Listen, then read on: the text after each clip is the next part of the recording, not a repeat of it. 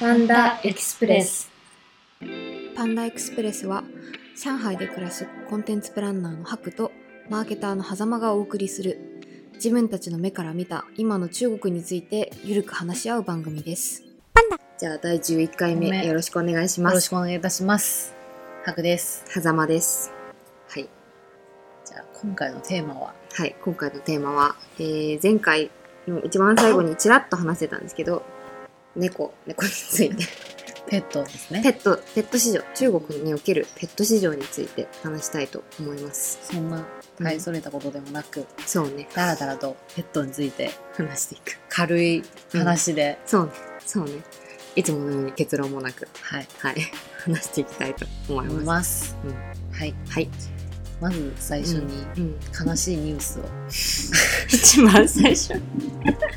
ペいや、ットのこれは話ですごいなんかさ、ショックじゃん。うん、そうね。ショックだったから、ねなんかその悲しい感じを。そうね。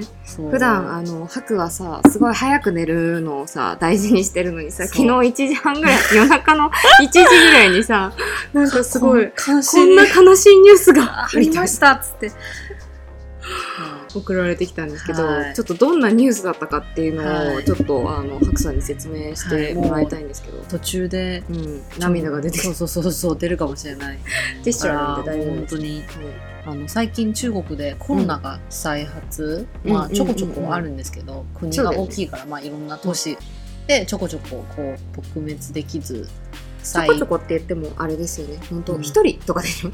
二人とかでしょ？うん。でも最近はちょっとハルビンでうん数十人ぐらい。あそういうの割とまあうん。出てて、うんうん。でなんか昨日の夜に、うん。まあ、5個くらいかな、うん。でなんかそのえっとなんていうんですか陽性患者さんが女の子なんですけど、まあ、20代。うん。ででなんかその子がウェイボーで書き込みをしましてはい。なんか私はその新型コロナウイルスの感染者でうん。今は順調に回復に向けて治療を受けてます。ほぼ大大事があの至らない感じで、あの元気にあの向かって回復してるんですけどで私の猫が3匹いましてうん。であの急に通知を受けましてはい。であのこの3匹の猫はコロナウイルスに感染してると。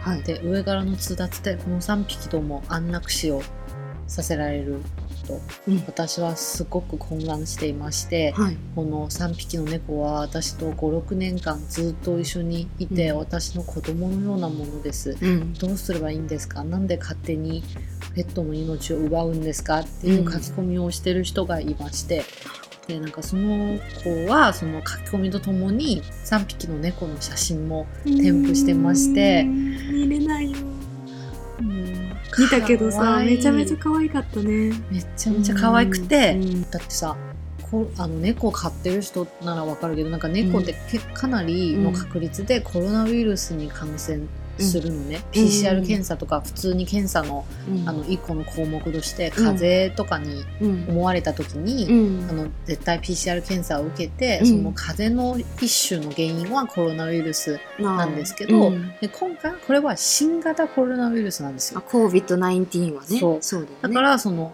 あなたの猫はコロナウイルス感染してますって言われてもさ普通それが新型なのかか普通なのか風邪のコロナなのか。うんわかるわからないのに、うん。は？みたいな、うん。なんかって思ってで、うん。そしたらまあ同じあのなんだろう考えを持ってる人が結構いたので、みんながリツイートしたりとかして、なんか絶対こんなのダメでしょみたいな、うん。してたらなんか1時間後に、うん。あの見たらうん。もうその飼い主がうん。その文章をうん。貼り出しててなんかリツイートしてくださった皆さんありがとうございます。先ほど3匹の猫は天国に行きましたもう悲しすぎて。なんかその1時間の間にさ通達があったからどうにかしてその保護できないかそのどうすればいい？いのかっていうのを手立てを探してたけどやっぱもうそれも虚しく普通に殺されてしまったってことでしょ。でなんかもうその人がもう私は今発狂しそうですって書そいうてだてよ。うん。なんかもうあの本当に言葉が綴りが変なぐらいなんかすごい書いてて、しかも最後はすごい大事な時期でそのうん国もなんかこの状況はすごい大変だと理解してるんですけど、うん。なんかこんな状況になりましてやっぱり皆さんは自分の周りの人を大切にしてください。うん。家族を大事にしてください。健康第一ですって書いてて、はあなんか胸がも潰されそううすげえ悲しくて。な何中国みたいな。すげえ嫌だなと思って。しかもなんか結構ありえないみたいなみんなが、あの昨日その書き込みが上がった時に、うん。ウェイボーのトレンドうん。1位になってて、うんこれすごい注目されてるんだけど、うん。でなんかすごい理,、まあ、理解、まあ、この国だから理解できないこともないたくさんある けど。まあそんなこといろいろある。危機快快なことがたくさんちちこいこいな。ちちぐえぐえなことことはたくさんある けど。うん。でなんかそれでまあもうあの理性的には理解してるんだけどなんかコメントでその子のことを戦ってるあのなん叩いてる。叩いてる人もいて、うん。あなたはこんな大事な時期に何を言ってるんですか？米国ぐらいでみたいな。人間の方が大事でしょ？みたいな。っていう声もやっぱりその私が10回ぐらい「いいね」を押したコメントもあってそれは、私の猫を安楽死させたやつは絶対に苦しませて死なせるう。ん。っていう コメントを入れた人に私はもう10回ぐらい「いいね」を押しました。いいねはね1回しかできないのね。10もうとり回押したのね。消してね。決して5回ぐらい押しまして、はい。なんかそれですごい悲しい気持ちになりました。そうね。そうね。何？みたいな。え？ちょっと尊厳がさない。猫の尊厳がないじゃんそうなんかさいきなり自分と56年間一緒に暮らしたペットがこんな処分されるって。いやないよ。やばいよね。ないよ。なんか信じられない。もうまだショックです。なんかこの話そう話そうって前から言ってたのに、こんな悲しいニュースを冒頭で話してもうなんか今回このトークはすげえ、なんか重いムードに重いムードになってしまいましたけど。でも本当はねあのハクが猫はい飼い始めたからあの中国のねそうあの猫あのペット事情について話そうっていう割とハッピーなねことを想定してたんですけどね。でも、うん。そんなにすごいなんかこれから我々はうん。中国の市場はすっげえ伸びてます。こんな面白いサービスありますとかすっげえ言うけど、あのこの冒頭の悲しいニュースをうん。どっかうん。うん。念頭に置いてくださいね。あのこんなうん。あの市場だとしても、はい。あなたの猫はいずれ、いずれじゃないけど、うん。ある日突然消えるかもしれないという恐怖を抱えながら聞いてください。そうね、そうね。ハクの猫ちゃん元気ですか？はい、ありがとうございますね。急に。はい元気ですハクの猫ちゃんは来てどのぐらい経ちましたっけ？8月の16日ぐらい。そうだよね。に来た日一緒にいたもんね。そうそうそう。来て、うん。今ちょうど3ヶ月10日ぐらい。うんうんうんうん。年でいうと、うんうんうんうん。で家に来ては1ヶ月ぐらいです。うんいやかもうかわいいね。可愛いとか言ってますけどね、悶皆さん聞いてくださいよ。こいつね、勝って1日目も2日目も夕食友達と行きやがって、その間私が猫見てたんです。すいません。畑和さんがうちで出前取って猫と休んで。遊んでます。遊んでもらってます。ハクがあ外で友達とご飯食べてる間、私はハクのすい家でません行ってくるっつって デリバリーパパがパパがいるからっつって パパだよーって言って、それで、肌輪が英語と日本語をうちの猫に話しかけてて、トリリンガルに育てようとする変な、変なパパ。ババアになってました。そう、あの私が英語と日本語で話しかけてれば、はい。英語と日本語がいつか通じる、そう、天才、天才な猫になるんじゃないかと思っていまして。すごいですよ。うん、はい。可愛い。まあでも可愛いよね。うん。でもさ、最近さ、独身女子みんな猫飼ってない？飼ってるよ。しかもさ、なんかうん、そういう、あの、ジンクス？なんていうの？ジンクス。タブーとされてきたのは、なんか猫飼うと、うん。結婚できなくなる。そうなんか、あの、めっちゃ家にこもりがはいちで、はいはい。外に出ないとか、あうのん。もうあの彼氏作れないとか、はいはい。結婚できないみたいな、はいはい。やもうこれはもうクソくらいっつって。あのそうだよね。そんなジンクスはクソくらいだよね。そう、なんかめちゃめちゃ癒されるからそうだよ前向きになるよ。そうだよね。仕事も頑張るよ。どんな嫌なことがあってもでも家には猫が待ってるって思うとさ頑張れるよね。そう。うんなんか私もなんかこの間すごいあの先輩に、うん。すごい自分で言いながら自分はなんかやっぱ変 あの変質者なのかもなと思ったのがなんかその猫を飼ってすごい、あの人生変わったっていうなんかインドに行ってから人生変わったみたいな言い方にしたんだけど、はいはい。なんかそこまで大げさなことでもないんだけど、うん。えなんかすごい思ったのが、うん。あの家に帰ると猫が迎えに来るじゃん。なんかその、うん。行くいたなんていうの？行くところに猫がついてくるのね、そうだよね。なんか急になんかなんだろうこう人間として生きてる上でさ、うん。なんか肩書きとかうん。顔とか、うん。なんかそういうのを人間同士だったら気にするじゃん。ちょっとね。猫だったら 何も気にせずにそうだよ。なんか愛をあげるだけで帰ってくるからそうだよ。なんかすごいなんか寂しいババアの発言を自分でもなんかそんなことない。ででももでもなんかすごい。よ。私が別にあのディレクターになろうがあのエグゼクティブなんちゃらになろうが猫からしたらただの人だから。そう。なんかこんな純粋なことあるって。そうだね。そうってちょっと思いました、うん疲れてんだね。そう疲れてる。しかもなんかさ自分はなんか一見こう私がエコ猫を選んでるうん。ように見えるけど、実は私は選ばれる選そういうこと言うように。なったやばい。怖いよ。そういうこと言うようになイった。かンドに行きました。行ってきました。本当だね。インドに行ったぐらいの人生観の変わりようそんなことないです。あのうん。平気で旅行行ってますんで、そうですよ。で平気で旅行行ってる間私が猫見に行ってるんですよ。皆さん。皆さん聞いてください。すごい私がうん。ふいふいあの旅行に行ってる間に狭間がうちで、うん。あのうんこを片付けてます。片付けてます。片付けてます餌をあげて。ありがとうございます、はい。い、つも本当に人生変わりましたね。あのさっきも言ったけど最近本当に独身女子はマジでみんな飼ってるじゃん。そう。だから、なんつうの市場としてもめちゃめちゃ伸びてるわけじゃないですか。しかもなんかすごい猫の話で盛り上がることも最近社交生活にうんすごい増えててうん。面白いうんです。そうねでもさそう私もすごいそう思うのよ。その周りで猫飼ってる独身女子すっごい多い、まあ、もしくはパートナーがいる一緒に付き合ってるんだけど一緒に猫飼ってるとか、そういう、いう人すっごいよく聞くんだけどさあのレポートとかデータ見てみるとやっぱまだ犬の方が全然数多いよね。あ猫より？猫より犬の方が多いですね、うん。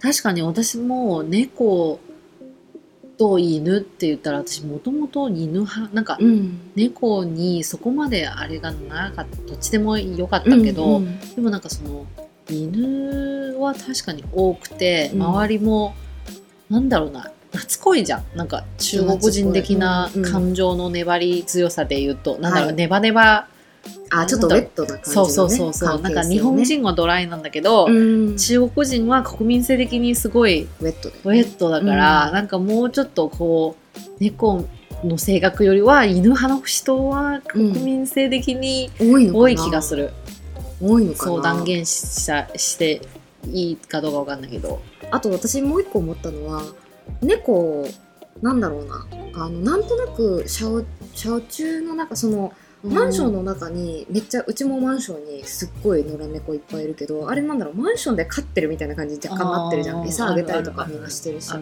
ああいうのって登録されてないじゃん。うん。なんか犬は登録しがちだからそういう意味で確登記上野良犬とかあんまり街では見かけない。見かけない。その野良猫見るよりも全然少ないから、それを考えるとその登録されている数上で見ると犬の方が多多いいみたい。なそういうことなのかなとも若干思ったりはするけど。うんでなんかすごいうん。その市場の話に戻ると、うん。なんかそのレポートを見てたら、うん。すごくその猫を子供代わり、とか書いてましたね。あのうん。まあ、猫だけじゃなくてペットを、うんペットをね。そう。あなたはそのペットをどういう存在としてなんか飼ってますか？みたいなので6割が子供。あ3割がえー家族。家族か家族。家族か。10%以下が友達、まあ、ほとんどだから子供だよね。子供ですね。だってさなんか本当に自分より大事に、うん、うん。まあそこまでなんだろう言い切れるかどうか、まあ、よく知ってるからね私は。猫置いて平気に、はい。でもなんか猫がくしゃみしたらさなんか「え風邪ひいたの?」みたいな。でそれが2日くらい続いたらうん。もう病院に連れて行くとか、いやすごいそうだよね。そうあとご飯もめちゃめちゃなんか、ぐるぐり自分は添加物たっぷりの。カップ麺みたいなの食べてるのに。そう そうなんかさ、うん。親心と一緒じゃん。なんかその子供にはそう一番いいものに提供してあげたいそうだよね。そうだよね。そうだよね。だからさなんか変な進化の仕方してない？そのペット用品とかも。あるある。なんかさっきも聞いて驚いたけど何だったっけ？あのミルクティー飲め飲ませてあげる。ミルクティーを飲ませてあげる？そうなんかそのペット用ミルクティーああはいはいはいはい、はい、とか、あとうちの猫砂うんもミルク、クティー味です、ミルクティーの香りが香りが。すんの？するするする。猫砂から？そう。でもなんかそれはミルクティー味が好きだから買ってるわけじゃなくて、そのペットショップがなぜかなんか抹茶味うん。ストロベリーチョコレートミルクティー。なんかミルクティーが一番あの浅いっていうかな香りがか薄そう。そうん。それぐらいなんか中国人が変なところでこう走ってる。すごいよね。なんか愛し方独特だよね。やばいでしょ。愛し方の独特さはねちょっと私そう。も思ってるよ。しかもなんか、うん。ご飯だけじゃなくてなんかお見合いサービスとか、お見合い。そう。お見合いってすごいよね。そう。産ませたい。ね。なんかその虚勢する人としない派あるから、うん。うんそのまあいるからその、うん虚勢したらかわいそうっていう人もいるから、まあ、うん虚勢しないまま家に買ううん。買ってるけど、うん。なんかそれでじゃあついでに交配させてうん。売ろうかみたいな。お金儲けもなるし。人もいるいる。すごいよね、うん、お見合いとかはまあでも日本でもねさっきちょっとだけ調べたらねああるでも1件ぐらいしかヒットしなかったよ。え？うん、あの犬とか猫のお見合いでしょ、そうなんかその上海で人民公園っていうのがすごい有名な場所で、うん。親がその独身男女、うん。自分の息子うん。と娘の写真のプロフィールをうん。めっちゃあの新聞紙みたいなでかい紙にうん。大きい字で書いて、公園で広げて、うん。あのお見合い、まあ親が代理お見合いするんでしょ、そうなんかあお見合いマーケットみたいなうん。話が数年前にすごい有名になったんだけど、うん。もう北京とかの公園で超有名のペット公園ペットお見合い公園があって、うん。でそこに北京天津河北省産地の あのペットお見合い親が集まって、うん。自分のペットの写真とプロフィール。を書いててそこでお見合いをしてます。すごいよね。なんかペットショップに行くとん。3000元とかの、え3000元でいくら？3000元の5万ぐらあい5万円ぐらいだ。5万円ぐらい。5万円ぐらい、うん。でも中国のあのペットは安いから、うん。2万円とかでペそうだよね。ットを買ったりするので、うん。なんかお見合い1回するのに5万円とかするのはすごい高いから、うん。じゃあ勝手にお見合いさせようみたいな感じで、うん。そのタオバオの、まあ、中国のメルカリっていう、うんうんうん。中国版のメルカリっていう専有で、うん。あのペットお見合いのポストを貼ったりとかする人最近増えてるらしい。でもそうやってお見合いさせてさ子供作って繁殖させてさそれでも何ちゃんと買い手はついてるぐらいやっぱ人口そのペット人口が増えてるってことなんですか増えね。てるんじゃないですか。あちなみになんかうん。独身青年がうん。2.4億人で、うん。老人がもう一人で独独独居うん。してる空き巣老人って言われるけど、うんうん。すごい悲しい呼び方だね、1.1億人だから、うん。それが市場まあ全員が全員買ってるわけじゃないけど、うんすごい潜在的な市場はもう3 3.5億人ぐらい。3.5億人ね。だいたい3000から4000億元だから6兆から兆兆ぐら円。い8兆円ぐらいの市場で、まあ将来的に、まあ、ポテンシャル人口でいうと3億人とか。うん、でもさ今恐ろしいのがさ現状のこのペットの浸透率って中国まだ6%なのね。はい。で日本が28% 8%でアメリカが68%、うん。これもすごい高いなとうん思うけど、高い。だ。からさ仮に日本と同じぐらい成長したとまあしても、3人に1人ってなったらそう。14億人だから。すごいことになるよね。すごいよ。うん、そうだからすっごいポテンシャルあの市場としてあのそうだよね。アリババとかもめっちゃ力めちゃ入れてるよ、ね、めちゃ入れてる。うん。テンセントとかまあまあ IT の大手はすごい入れてるし、あとうん。IoT 家電うんをやってるシャオミとかもうん。ペットのカメラとか、うんペットインなんていうんですかあの水を飲む機械うんうんうんうん。ペット市場そうだよね。今すごいどこもめ出してるちゃめちゃうん、出してるようね、ん、そのここまでそのペット市場が広がってる背景っていうところもちょっと考察してみたいんですけどうん、いろんな記事読んでたりとかあとさっきから言ったけどその孤独。こそう。の重いテーマは下げて通らない 避けて通りましょうか。そうなんかやっぱ孤独なのか？っていう、うん。孤独なのでは？っていうのが一個あるよね。うん。なんかあのアンケートでもその、まあ、孤独っていう項目ではなかったんだけどペットはあなたのそのやりスストレス。を解消してくれるみたいな 項目がなんかものすごいえ？90 90%はいうん90%そうあな私のああのやりを解放してくれるって答えてて。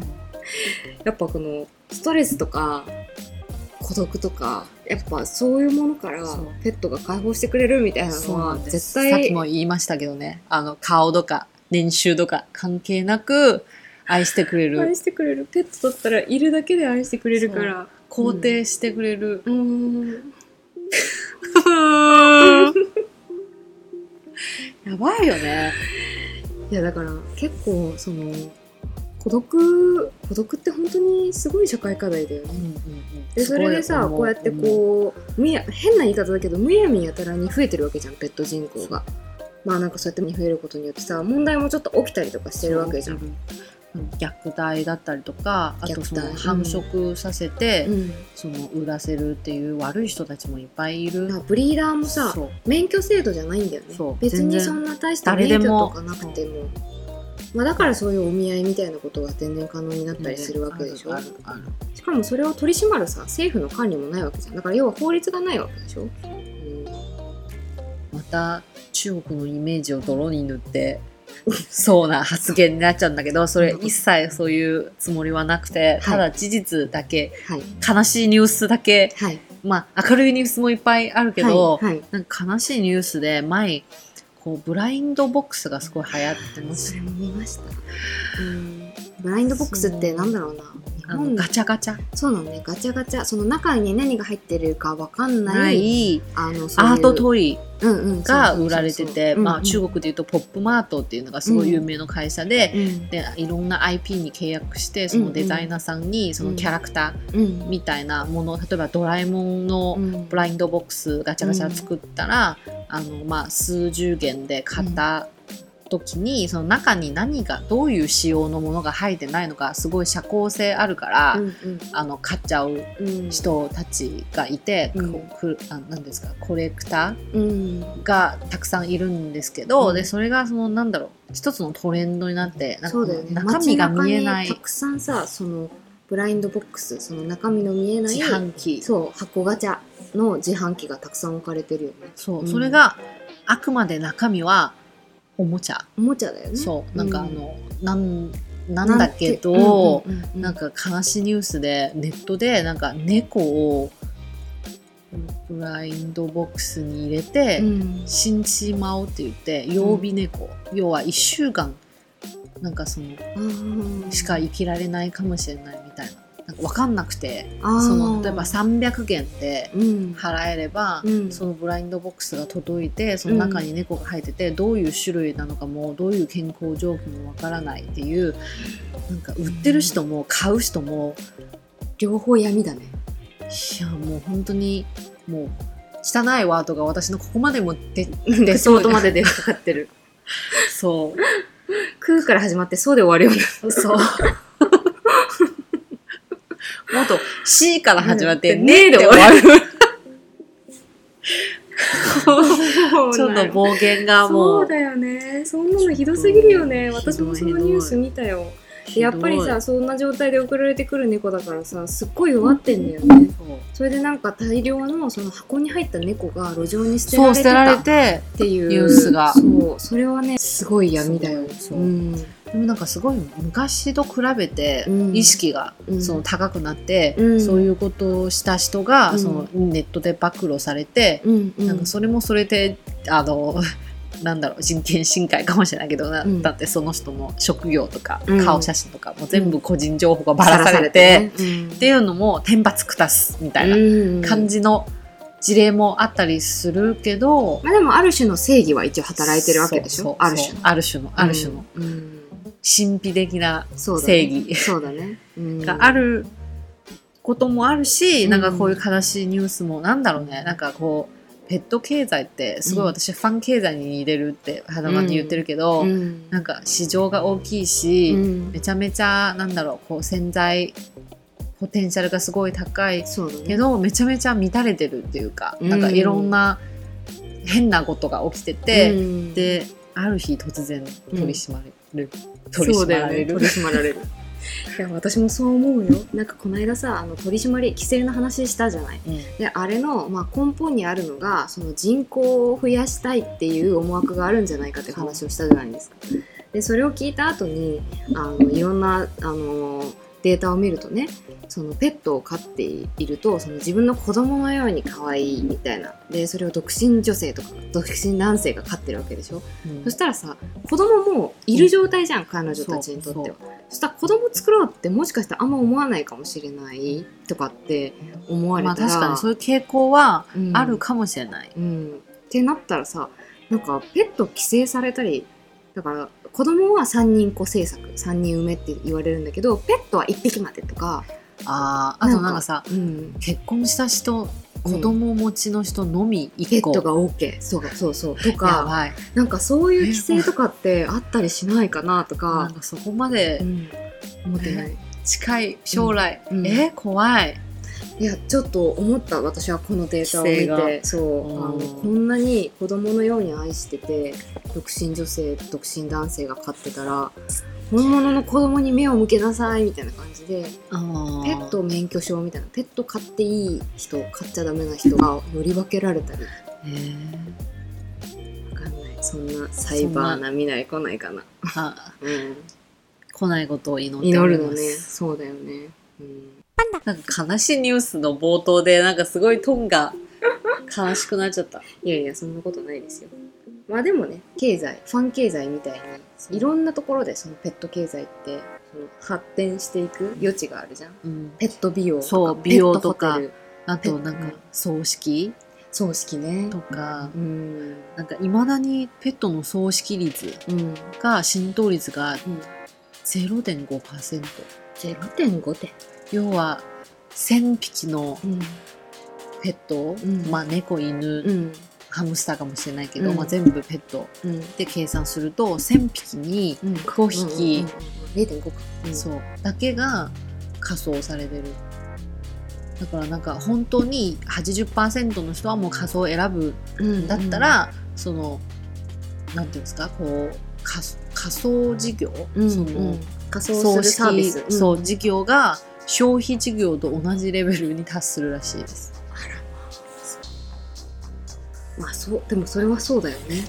そう産んでる分だけなくなってしまうから必ずあるポテンシャルだもんね。うんなんかその多分ネックになってるのも、うんその仮装とかやる資格がうんそもそもと、すごい難しくって、うん。多分その環境汚染の問題とか、衛生の観点で免許を取るうん。事業者もすごい少ないし取った後に埋埋葬？葬する土地うん。どうするのとか多分ちゃんとした、そう、うん。